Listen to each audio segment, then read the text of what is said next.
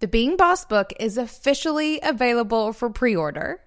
And you can buy it wherever books are sold. Let us know that you bought it and we'll send you some goodies. Just go to beingboss.club slash book for more details. Hello and welcome to Being Boss, a podcast for creative entrepreneurs. I'm Emily Thompson. And I'm Kathleen Shannon. I'm Danetha Doe. I'm Being Boss. Today we're talking about money, mindset, and energy with Danetha Doe. As always, you can find all the tools, books, and links we reference on the show notes at www.beingboss.club. Bosses, we need to have a talk. So, we recently conducted a survey and found that a lot of you are not getting paid what you want or what you deserve. And a big part of this is that you're not staying on top of your money. You're not crunching your numbers and you feel awkward talking about money. And I get it, this is not entirely what we signed up to do, but we need to get paid. And this is why I love FreshBooks Cloud Accounting so much. I've been using FreshBooks since day one of freelancing because it has helped me, I'm an art major, you all, feel way more comfortable with my money and charging clients what I'm worth. So I want you to get right with your money and get paid faster with FreshBooks Cloud Accounting. Try FreshBooks Cloud Accounting for free by going to freshbooks.com slash beingboss and enter Being Boss in the How Did You Hear About Us section. Danetha Doe is known as the money maven for ambitious women. She is the creator of Money and Mimosas, the number one money mentorship program for women executives and entrepreneurs. Danetha has been named a top 40 under 40 accounting professional by CPA Practice Advisor and Next Generation Accountant for QuickBooks. Her work to help women increase their net worth and self worth has been featured in places such as the Huffington Post Live, Elle, Cosmopolitan, and Entrepreneur. Danetha, thank you so much for joining us here at Being Boss. We've got to jump in because there are a lot of bosses who are struggling with their money. Sure. No, I'm excited to chat with both of you, Kathleen and Emily. Thank you so much for the opportunity. And money is one of my favorite topics to talk about. I hope I can give some good information for your community. Well, let's start there as money being a favorite topic because I feel like it's something that has a lot of baggage attached to it. There is a lot of you know, story and meaning that can go into money and people's personal money stories and money histories. So I want to talk a little bit. I mean, I want to get into the practical stuff here on this episode for our listeners, but I also want to get into the emotional side of things. And I feel like so many creative entrepreneurs and especially women, I'm going to call us out here a little bit, are so freaked out about money. So talking about it, asking for it, making it, spending it. What do you think is going on here? I absolutely love that we're starting with the emotional side of money. I truly believe that we can't really get anywhere with the practical side of money until we firm up that foundation. And that comes with a lot of awareness, like you mentioned, about your money story. What does that look like for you? And how is it playing out in your life today and continuing to play out in your business? Um, and until you really get clear on your emotional relationship with money, all of the practical stuff, you won't get anywhere. I mean, I'm sure many of your audience members have been in situations where they feel like they're doing everything right. You're putting away money every 10 you know 10% of your income whatever you're making money you're talking to your partner maybe about retirement accounts but things just aren't gelling. And so especially if you're in that situation where you feel like you're doing everything right you're checking off the checklist when it comes to finances and everything you've been taught but things still aren't moving in the way you want them to the emotional side is where you'll want to spend some time. And i why it's that way. I mean, as women, we are um, we're interesting creatures, if you will. We pull ideas and thoughts from our upbringing and bring it into everything that's happening into our lives today. And so when it comes to your money story, we all were taught money either consciously or subconsciously. And consciously, some of us were fortunate to have parents that would sit us down at the dinner table and talk about expenses, go over maybe their spreadsheets. My parents did that as we were growing up. At the same time, though, although or maybe your parents didn't necessarily do that consciously with you, their habits around money and maybe their stress around money or lack thereof, lack meaning of bringing or talking about it at the dinner table or talking about it with each other, um, impacts you, and it impacts the way that you approach money today. And and it's those things that we fall back on when we're in situations where we are trying to make a decision about money. We fall back to our default settings.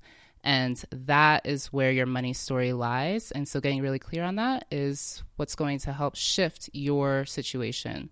Oh, snap. I love this idea of default settings when it comes to money stories because that's something I had never really considered but makes a ton of sense. And I know, you know, for me, it was all very unconscious. I didn't have a whole lot of like conscious money talks. Um, and so this is, I don't know, this super resonates this idea of just defaulting. And you have to rewire yourself and then continually hold that true to yourself, or else you default. Yeah, and I want to talk about that a little bit and, you know, ask your thoughts on this, Danetha, as far as, you know, first off, recognizing your money story. And if you have any tips or tactics or tools for really just uncovering what that money story is. And then how can we go about reframing that money story and kind of busting through those limiting beliefs or those stressful attachments that we've placed on money or whatever the story is. So how do we acknowledge the story? How do we see it for what it is, what our default setting is? I love that too. And then how do we reframe it to get into the money mindset of abundance and, you know, all the things that we want whenever it comes to money? Definitely. So, money story, if this is your first time hearing it, it may seem overwhelming and also maybe something you don't necessarily want to tackle. I mean, who wants to go back to negative times in your life and really unravel that? So, if it's if that feels overwhelming, this is your first time hearing about this term money story, I say the first step is just become mindful of your reaction to money in little situations. So, one great example is one of my girlfriends, whenever something amazing happens in her life, whether she just got promoted or the sun's shining, sometimes it's literally just the sun shining, she wants to go shopping shopping is not in and of itself a bad thing, but becoming aware of that's how you want to react every time something good happens in your life.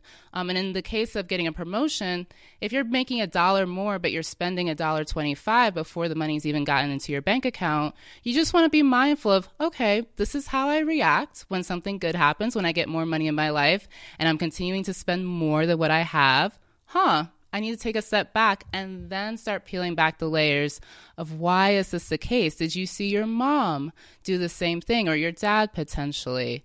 Um, what did you grow up in a situation where money wasn't always there? Maybe you went through periods of feast and famine in your household. That was certainly my experience. And so when there is a feast, you want to spend, spend, spend. You want to fill up the refrigerator literally because you don't necessarily know when you'll be able to do that again. And so just become aware of, okay, this is how I act, and then peel back the layers in terms of where that came from. And that's how you can start to truly piece together your money story. If you're a little bit more I don't want to say the word advanced, but maybe you've approached this area of your life before, and so this isn't necessarily a new topic for you. There's still always situations where you're going to become more and more aware of what your money story is and how you're reacting. For me personally, I grew up in a household where my dad was the entrepreneur, super creative, and also a spender. He loved the finer things in life, and my mom could probably had to counterbalance him. So could wrap, you know, a dollar around the the neighborhood five times. She was always clipping coupons. And I grew up hating the idea of being thrifty. I did not want to be that person that had I wanted to be like my dad. He's also an entrepreneur. I'm an entrepreneur, so I gravitated more towards his money habits. And as I became aware of that and realized that that was something that I needed to counter counteract, I um, I realized that then having more of a budget mindset and approach to money in a more methodical way was something I needed to improve upon. So as you continue to answer your question directly, Kathleen, just start becoming aware of your choices in the moment and then take that as an invitation to start peeling back the layers of what your money story is. I love this so much. So I think that one of the first times I approached my money story, I realized, and I was like, I don't have any money issues. Like, I think that my parents were the kinds that had the spreadsheets and got us a checking account early. And I was like, oh, it's all good. Like, it's fine.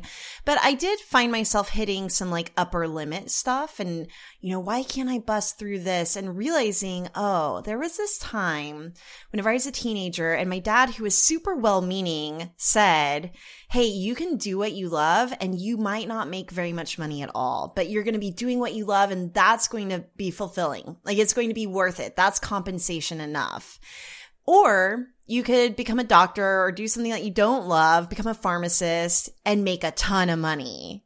And I think that I had really internalized that. And so that was peeling that back and saying, okay, hold up, that's not necessarily true. Like even just becoming aware of the story allowed me to go through a line of questioning of whether or not this was true. And then as I became more advanced in seeing my money stories, it's almost like the opposite of what you were just saying, Danetha. I'm starting to find the little triggers. Like for me, those little nuances of when I spend or how I'm behaving around money, like for me, that feels more tricky or more advanced and takes more consciousness for me. So for example, I notice that in times of stress, like if I'm literally feeling kind of de- depressed or down, I want to go shopping. I'm like, YOLO, what's the point? Let's spend it all. At least let's look good. Like I might feel bad, but at least I'm going to be wearing a new outfit.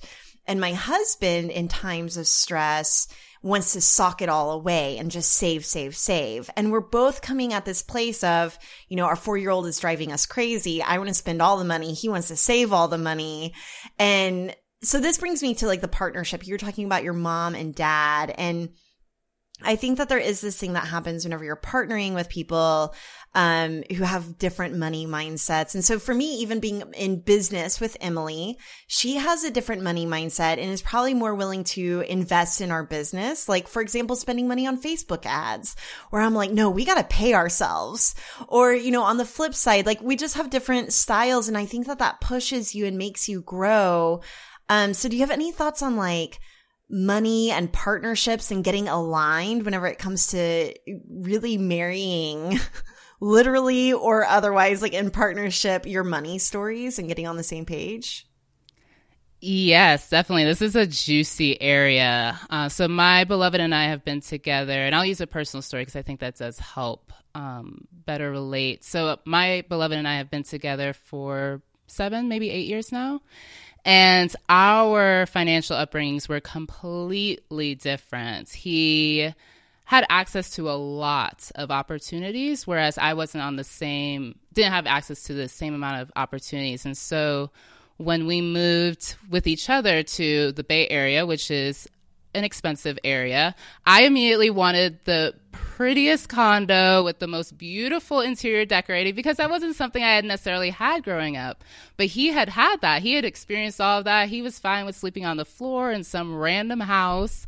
Uh, if he ever hears this, he would not be happy that I said that. But essentially, that's what he was okay with. And what we both had to realize, and this was not immediate, we it took a few years for us butting heads a number of times and having really tough, tense conversations around money to realize, oh, we don't have necessarily a healthy relationship together with money. Individually, we're healthy with our finances, but when we come together, there's a disconnect. And what we realized was that we both hadn't taken the time to sit down and understand what we both value when it comes to money. So for me, money is a representation of self love. And I choose to indulge in self love with um, with luxury items and just beautiful experiences and memorable experiences. And he he loves experience too, but for him, money is more of a representation of security.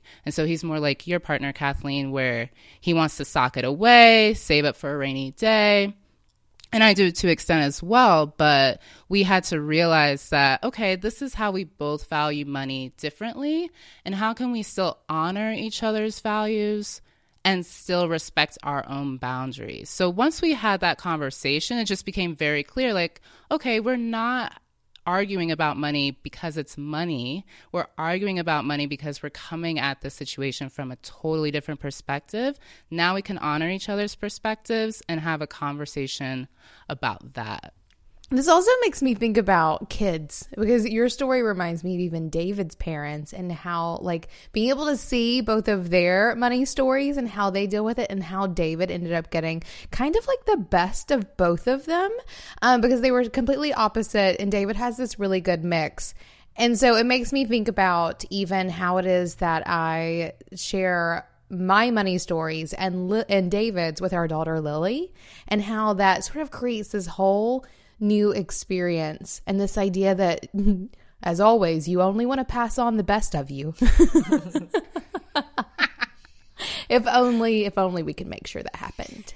But you know i just love that who wh- whoever we're talking to whether it's our partner or our business bestie or each other right now just even having the conversation about money brings these mindsets to awareness. And it's like oh there is another perspective. So, you know, Danetha, you just said money for you is an act of self love or it kind of represents self love.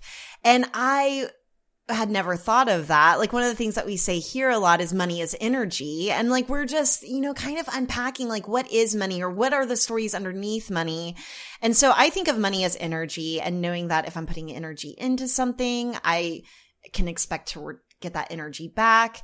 And, you know, really replacing the word money, no matter what your story is, with energy can be a really interesting um, exercise in seeing what your money mindset is. So, for example, if you are saying something like money is the root of all evil, then replace that with energy then you would be saying energy is the root of all evil. And that's just not true. And so that's kind of how I busted through some of my money mindset, you know, bullshit. So I'm curious to hear from you. Like, if I think money is energy, is there anything you said self love, but is there anything else that whenever you're thinking about money as a concept, like what it actually is?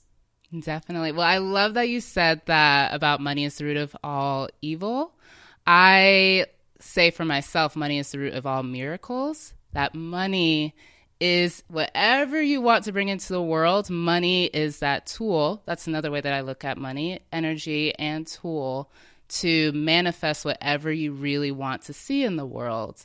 And that is one way to start to reframe your money mindset, particularly if, particularly if you have a negative connotation with money. So, and this translates across socioeconomic backgrounds. You can come from perhaps a poor background, or you may come from an affluent background and still have a negative connotation with money.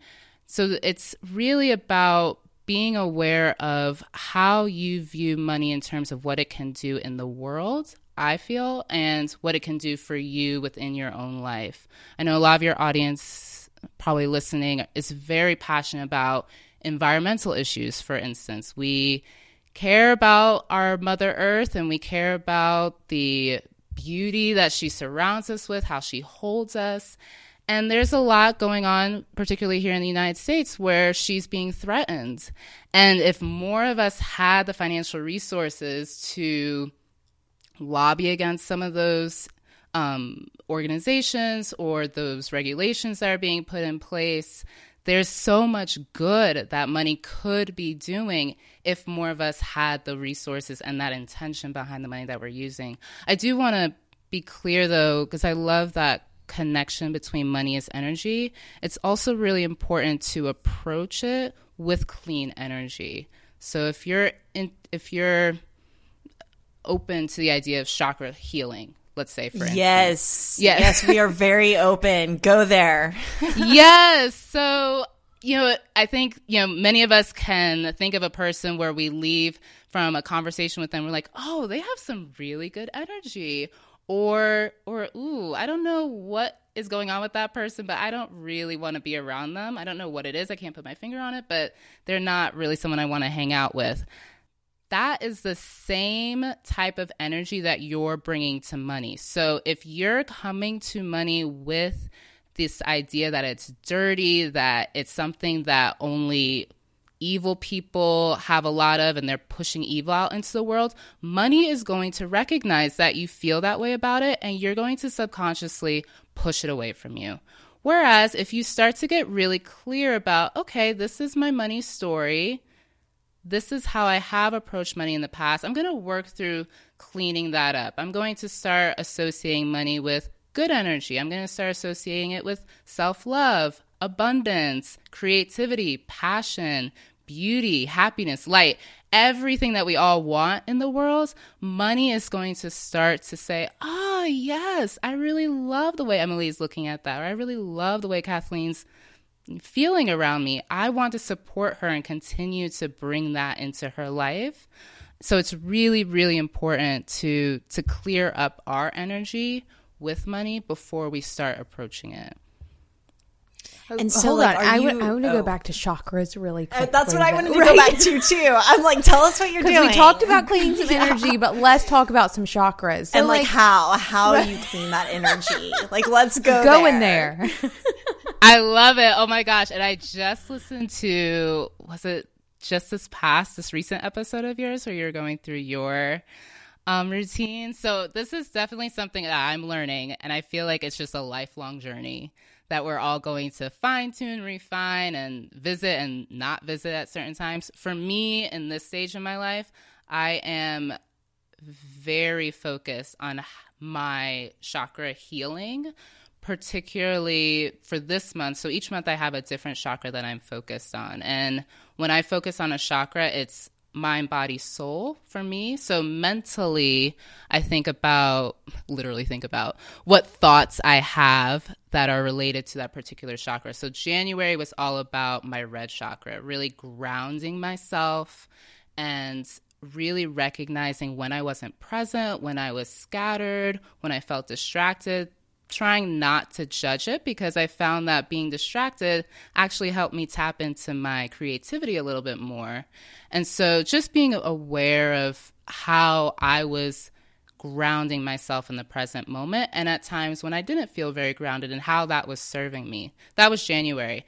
February, it's been all about my yellow chakra and really setting clear boundaries with others, with my business, sometimes with my partner, being open to what his boundaries are, and also really tapping into my personal power.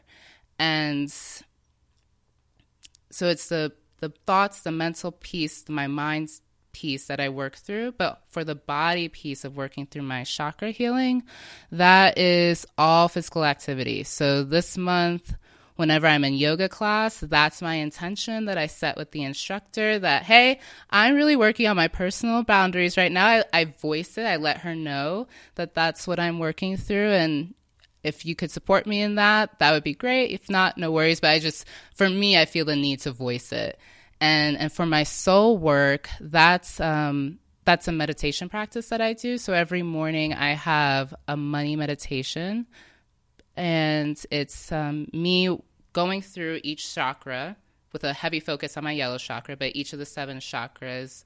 Um, and then at the end of that healing, that cleansing, then I think about a white light that cleanse me from the top down, and then my yellow chakra for this month from the bottom up.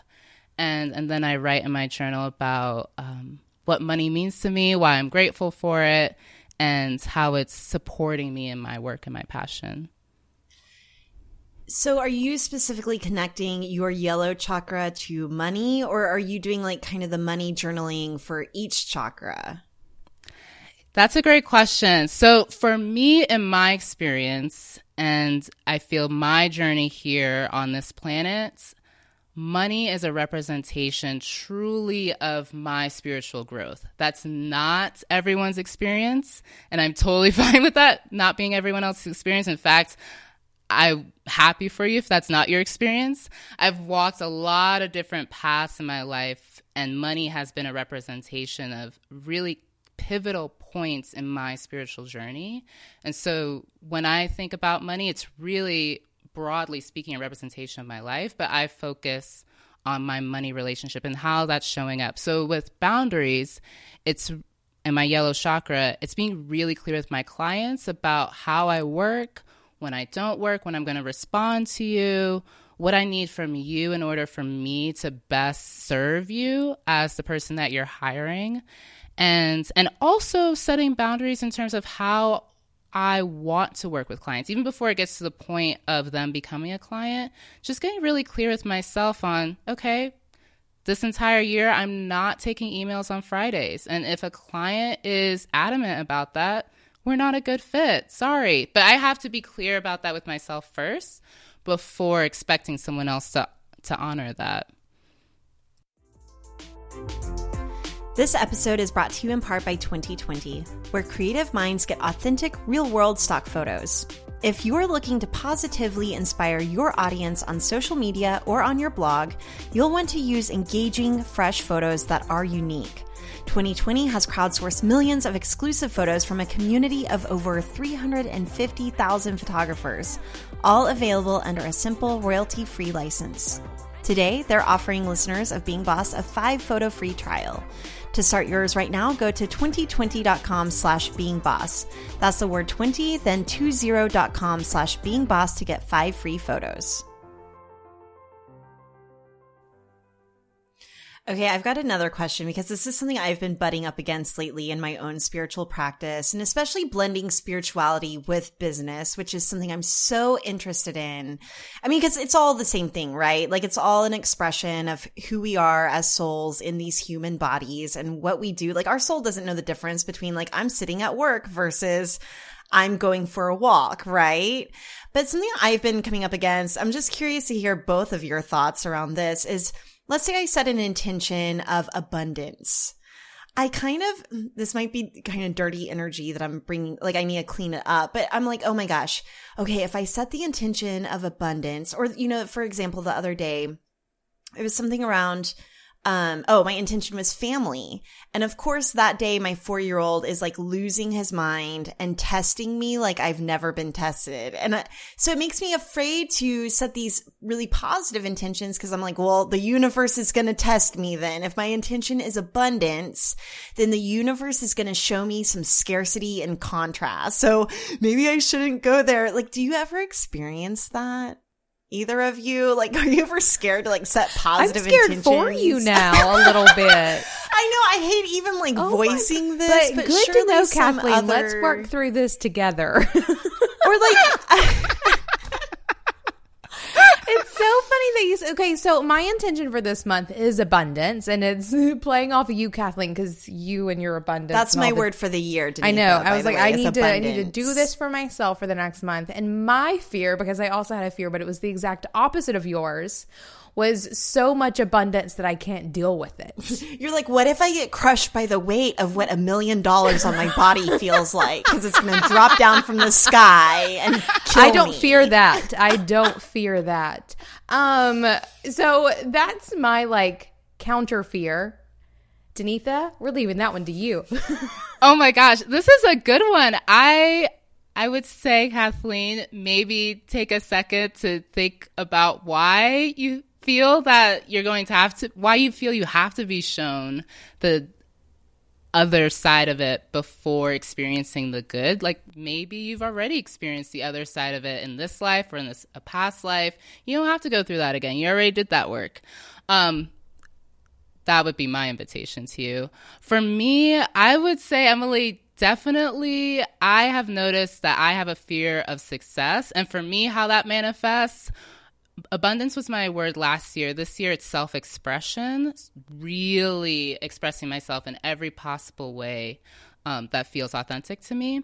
And I've noticed, and I've been getting a lot of opportunities where I can express myself. Just literally, the floodgates have opened. And I interpret that, internalize that, and I start eating a lot. So I mindlessly eat when I feel a lot of things are happening in my life. And so just being, it's not related to money, and this is totally maybe going left field, but for me, being aware of that's how I react to good things in my life just helps me better prepare for that, be mindful of it, and and fill just- your house with healthy snacks. Right.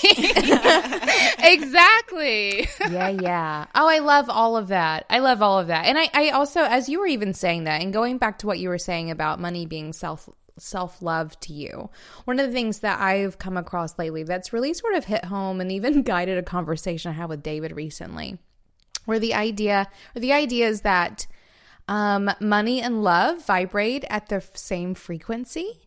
Um, and they align with your heart chakra. So, your heart chakra being green, money is green, at least for us. Um, right, go Kathleen, throwing I've arms been out there. I've been for our listeners. I've been making this movement a lot because I've been thinking a lot about heart chakra. That's probably the one Yeah. I've been working on a lot of, and Yeah, just yeah. like I have been trying to open it, and so I do this. If you're watching on YouTube, like I do this expression where I just basically put my hands at my heart and then shoot them out. Like a crazy that. person. It's really fantastic. so so I love with this like with the chakra healing. For me, I've been thinking a lot lately, especially as I'm going through an abundance month, thinking about how it is that I can open my heart chakra and really like bring it all to center and open myself up for that abundance and been like carrying around some green rocks and those sorts of things. Um but I think that there's a lot to be said with you and your like spiritual journey being aligned with money and the fact that you see money as self-love is kind of a really interesting I don't know, really interesting outcome, I think. Also, a fun connection is that your heart is, you know, creates an electromagnetic field. I could probably be butchering this. I'm reading a lot about it lately too. But if you, you know, like your heart can detect, or you, a glass of water can detect your heartbeat, for example. And this is like how we feel other people's moods whenever they walk into a room. And so, like, whenever I'm doing my chakra meditations, I love that this has turned into a chakra conversation. But whenever I'm doing my chakra meditations, I kind of think about whenever I'm opening my heart, also kind of creating this magnet and attracting what the feelings that I'm producing. So if I'm producing feelings of abundance from my heart, also creating that vibration so I can attract more of that in the form of a million dollars coming out of the sky. Right? What does that vibration feel like? Let's tune into that think- for sure. I think it's really important to define it because the universe can be like, oh, yeah, abundance. So you want more food? You want more clothes? No, I actually, I want a million dollars. And so I'm going to define that for you, universe. And that's what I want to attract. I think that's totally fine. I visualize opening my Mint account and seeing that 1 million. Like I get that specific. Okay, back to you, Danetha. Let's let's get out of the chakras for our listeners who are like, okay, but I just need to know how to manage my money a little bit better and make more of it. And we can like, we can continue to blend in the chakras. I love that conversation. Um, but do you have any like tangible steps that creatives can take to be more financially healthy? So we've gotten into the emotional health of your money by clearing out your chakras. Yes. What else can we do? Definitely. So, one practical, but still on the emotional side, the next step I would say is to forgive yourself for any money decisions that you've made in the past. So, write down everything that you are holding against yourself. Maybe you ran up your credit card and you still have a huge balance and you're paying it off. Maybe you borrowed money from your husband or your mom or your dad and you haven't paid them back and you feel really ashamed about it, write all that down, forgive yourself, and if it helps, burn it. Just really clear out any resentment you're holding against yourself, first and foremost, after you've done some of the healing work, if that resonates with you. Then, um, going forward, be mindful about tracking your finances on a regular basis. So I love that you brought up Mint. Mint is a great tool. Personal Capital is another one that you can use. Your bookkeeping program, there's a ton of options out there. I always get asked, which bookkeeping program should I use? It doesn't matter. They all do the same thing, just use it consistently. It's like getting a gym membership. It doesn't matter which gym you go to, but you have to go. So open up a bookkeeping program and have a weekly date with your money. And when I say weekly date, That means reconcile your last week's transactions, and reconcile is just a fancy word for putting your transactions in a particular bucket. So, say you've got a website that's hosted on Squarespace, 20 bucks a month, put in your website bucket. If you have a virtual assistant, Maybe you've got an independent contractors bucket in your bookkeeping program, but each week go through the previous week's transactions and just put them in the appropriate bucket. That's what I call your weekly money date. And if you do that every week, you are leagues ahead as a business owner. If you want to take it to the next step, start reviewing your financial statements on a regular basis. So you may be in a point in your business where you're working with a tax accountant which is great. Um, if you're not, you'll get there. Don't worry about it right now. Um, but you yourself want to make sure that you're actually looking at these financial statements. A lot of times, as creatives, we can wait until our tax until it's time to talk to our tax accountant about what we need to what we can write off where we should be reconciling our transactions for that tax accountant. And your tax accountant is like your dentist. So they see you once or twice a year. They're going to do a deep cleaning. They're really good at their job, but you've got to brush your teeth every day or you're going to have a messed up situation when you see them. So do your yeah. books. look at your own statements and and just get familiar with how your cash flows. I for creative something to think about when it comes to cash flow, which is really the biggest challenge for any entrepreneur, but particularly for creatives who are very project based. There are going to be times of the year when you've got a lot going on, a lot of money's coming in, and times when it's not. And that's totally cool. It's about how to manage that ebb and flow. Um, for creatives, your slow times are likely going to be August and possibly December, depending on the type of business that you're in that is if you go into a business i wish someone had told me that when i went into business when i was doing more creative work like oh august is going to be completely dead. Just go ahead and book your vacation. Don't worry about finding any clients. Just enjoy your time off. Go into the year having that knowledge is really helpful for when you want to start saving and really just setting yourself up for a smooth year. So just to recap like tangible steps forgive yourself, have a weekly money date, find a bookkeeping program, and make sure you review your financial statements on a regular basis so you have a sense of how money flows in your business. I want to point out really quick that I can only imagine probably a healthy 50 to 60% of the people that just heard you say that are freaking out about the idea of looking at their money all the time. What would you say to those people? Yes. So that is a fair fair fear. I I totally understand that. And I definitely and this isn't I'm a financial person and I think a lot of times creatives may feel like, "Oh, your money is fine you don't have any feelings when it comes to finances, we are just as scared as financial professionals when it comes to money as you are, especially being an entrepreneur. We face the same challenges you do in terms of trying to find clients, trying to make the bills paid and and just making sure our own cash is is flowing correctly. So, if you're in that state where you're afraid to open up your bank account, you're consciously avoiding it or not so consciously avoiding it, go back to your money story. Again, you have to start with the emotions, figure out why you're avoiding it. Is it because you grew up in a family that didn't talk about money? For women, a lot of times it's crass, quote unquote, to talk about money, depending upon the circles that you're in.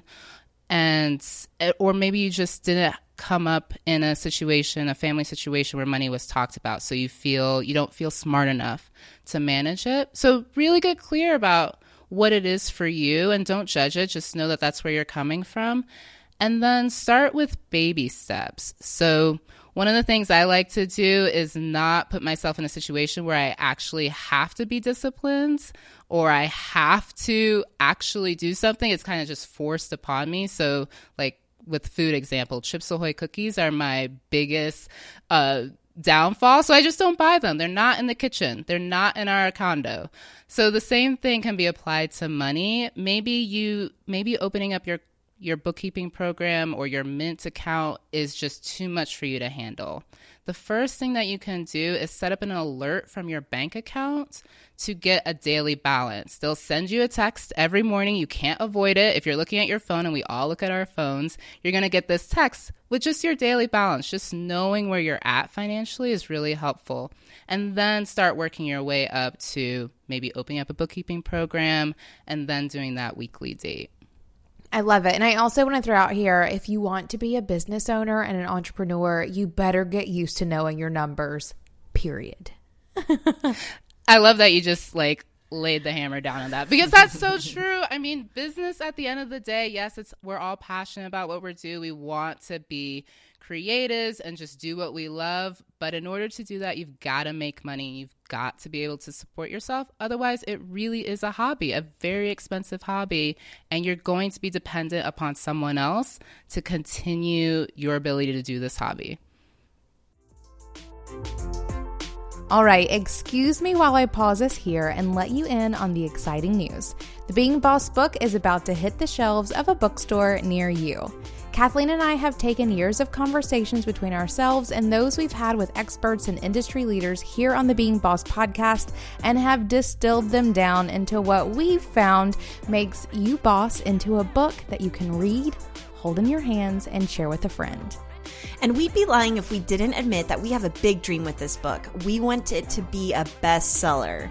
We want every creative in the world to cultivate the confidence it takes to take control of their work and make money doing what they love so they can live life on their own terms. That's what our book is here to do, and we need your help to make it happen.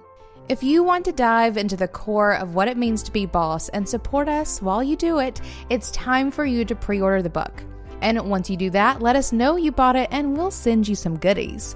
Just go to beingboss.club slash book for links to purchase and for more information on how to claim your swag.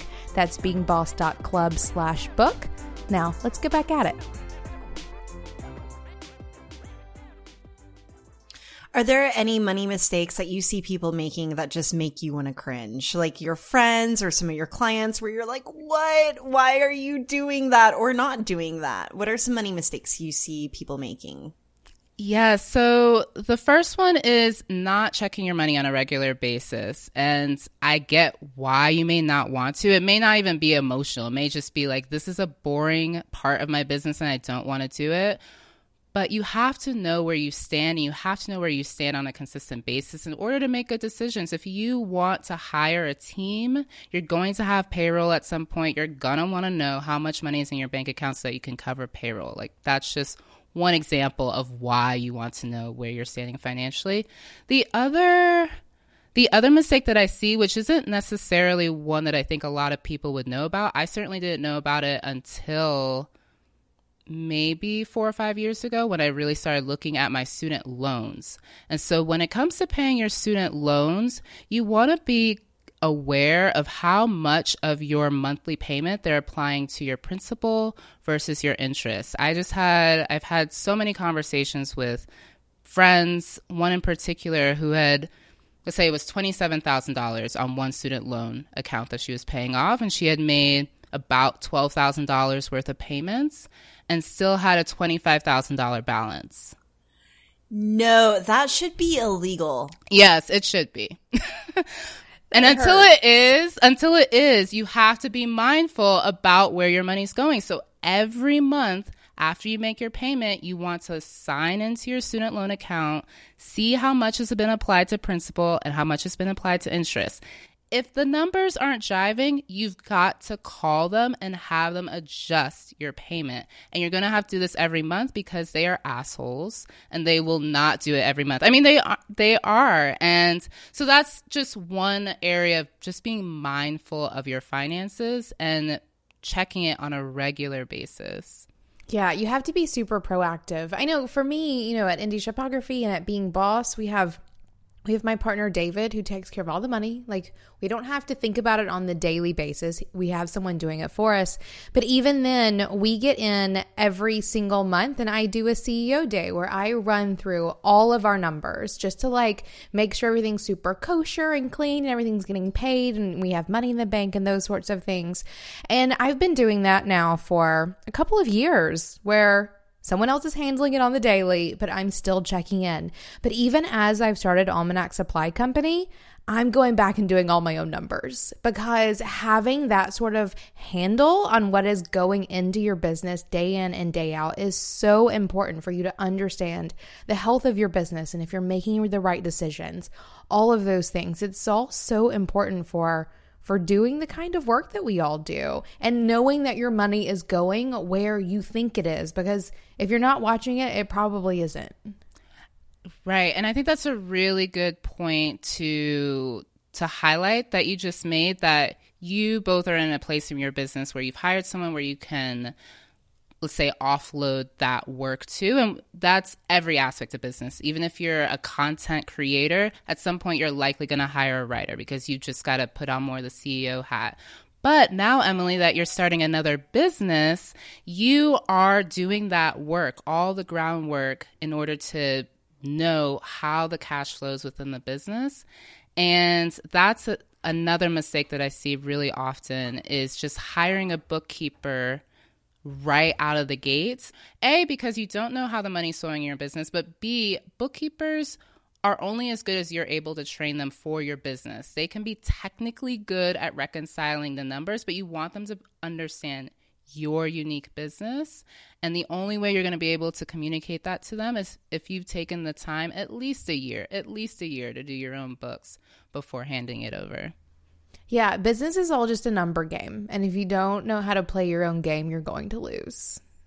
You know, one of the things that our friends over at FreshBooks, who is a sponsor of the podcast, and we love them so much, but they do a lot of research around money. And one of the things that they say is that whenever people start tracking their money, like in the first year of their business, they generally make a lot more money and I won't say the exact numbers because I don't know what they are, but it is this idea of, you know, coming back to the spirituality of it. And even what you're saying, Emily, and what you're saying, Danetha, is that, you know, where your attention goes, energy flows. And so I have found this in all aspects of my business. And as much as I'm not the money person, I want to know what's going on there personally and professionally. Um, even if I have other people kind of counting the numbers for me, because it makes me feel really in touch with my business. It helps me make better decisions.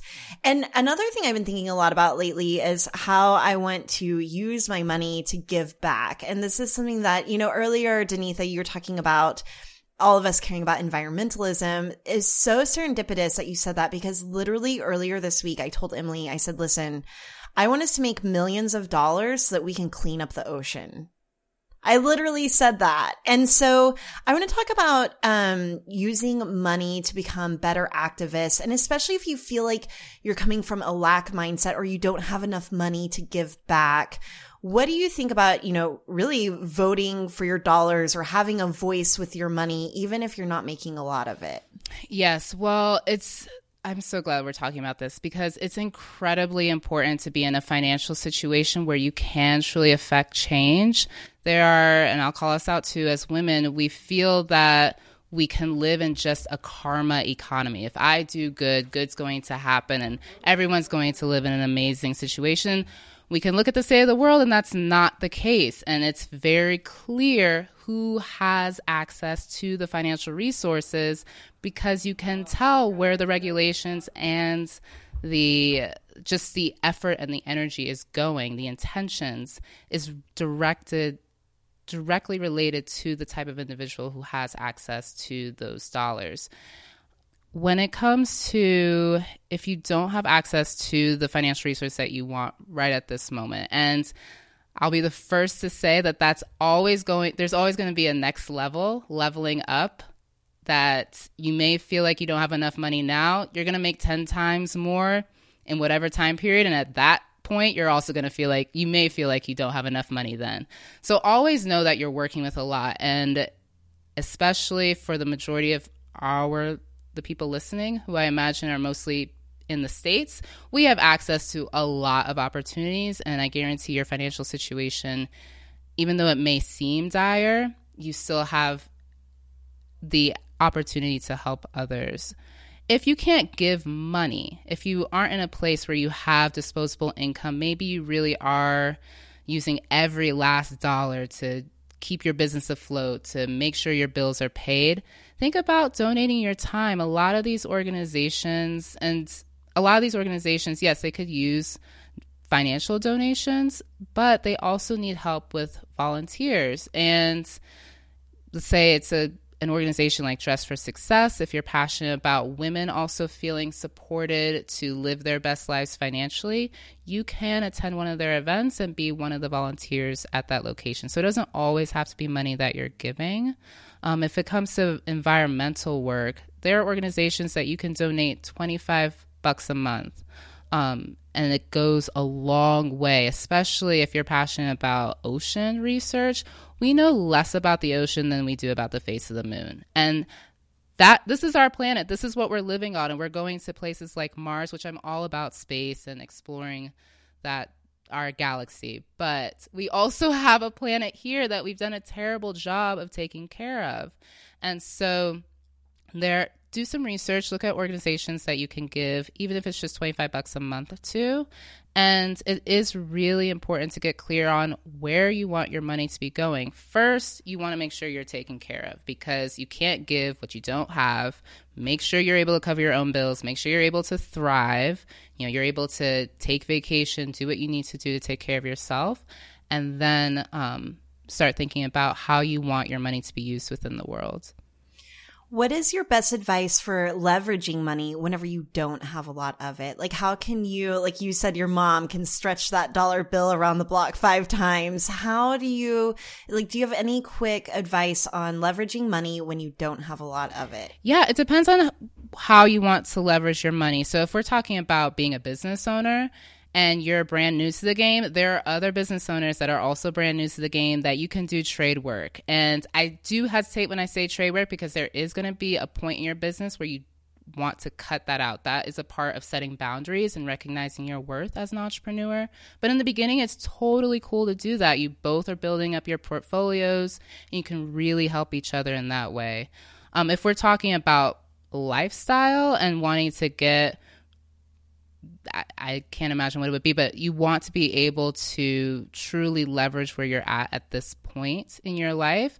Start thinking about how, again, you can volunteer to get additional resources to you. I remember when I first started my business and I wanted to have a one on one session with a potential client and it was really tight when I would financially when I had started my business and I wanted to take this potential client out to dinner and I didn't I did not have the resources to be able to cover it but what I did was go to a restaurant where I lived in that neighborhood. I knew the owner, I knew the manager, and said, I let them know. I was like, hey, I'm a new business owner. You see me in here almost a lot and I have this potential new client. Um, would it be okay if you just comp our meal? And they were totally open to it. They understood where I was as a business owner. They wanted to support the local community. So don't be afraid to ask and don't feel like you have to have everything together. Just know that um, there are other people that are out there to support you. I love that. Uh, so good. Okay. We always close out our episodes by asking our guests what makes you feel most boss? So, Danetha, when was a moment where you were like, yes, I got this? Yes. I, well, I feel most boss. I used to be an NFL cheerleader, so I feel most boss on the dance floor. Like anytime there's Beyonce playing and I can wear some hot crop top, that's when I feel most boss. Beyonce always makes me feel most boss. yes. No Definitely. joke. Always. Like I start my days by watching Beyonce videos. Yes. Like it just gets me in that mindset. She is the ultimate slayer. She's my queen. Okay. So what are you working on? Where can our listeners find you? We want to send them your way. Awesome. Well, thanks so much, Emily and Kathleen, for the opportunity. It's been so much fun. You can find me at moneyandmimosas.com. We have an awesome in my opinion, an awesome newsletter that combines the energy and practical side of money in we in our weekly posts and if you sign up you immediately get access to the simple guide to bookkeeping and other boring stuff for creatives Great. Thank you so much for coming to talk about money. It's one of those topics that we love talking about, our people like hearing about, but is still super difficult for everyone. And I love that we were able to get a little woo woo with it too. Same. Yes. Same. Absolutely. Thanks, Thanks, Danetha. Hey, bosses, I want to tell you about the CEO Day Kit. The CEO Day Kit is 12 months of focused planning for your business in just one day. So, Emily and I have packaged up the exact tools that we've been consistently using for years that have helped us grow from baby bosses to the CEOs of our own businesses. Gain clarity, find focus, get momentum, prioritize your time, make better decisions, and become more self reliant with the CEO Day Kit. Go to courses.beingboss.club to learn more and see if it's a fit for you and your business. We'd like to give a shout out to our partner, FreshBooks Cloud Accounting. You can try it for free for 30 days, no credit card needed, and cancel anytime. Just go to freshbooks.com slash beingboss and enter Being Boss in the How Did You Hear About Us section. Special thanks to our sponsor Twenty20, who is offering our Being Boss listeners a five photo free trial. To start yours right now, go to Twenty20.com slash being boss. That's the word 20, then 20.com slash being boss to get five free photos. Thank you for listening to Being Boss. Find articles, show notes, and downloads at www.beingboss.club. Thank you so much to our team and sponsors who make Being Boss possible our sound engineer and web developer, Corey Winter, our editorial director and content manager, Caitlin Brame, our community manager and social media director, Sharon Lukey, and our Being Counter, David Austin, with support from Braid Creative and Indie Shopography. Do the work, be boss, and we'll see you next week.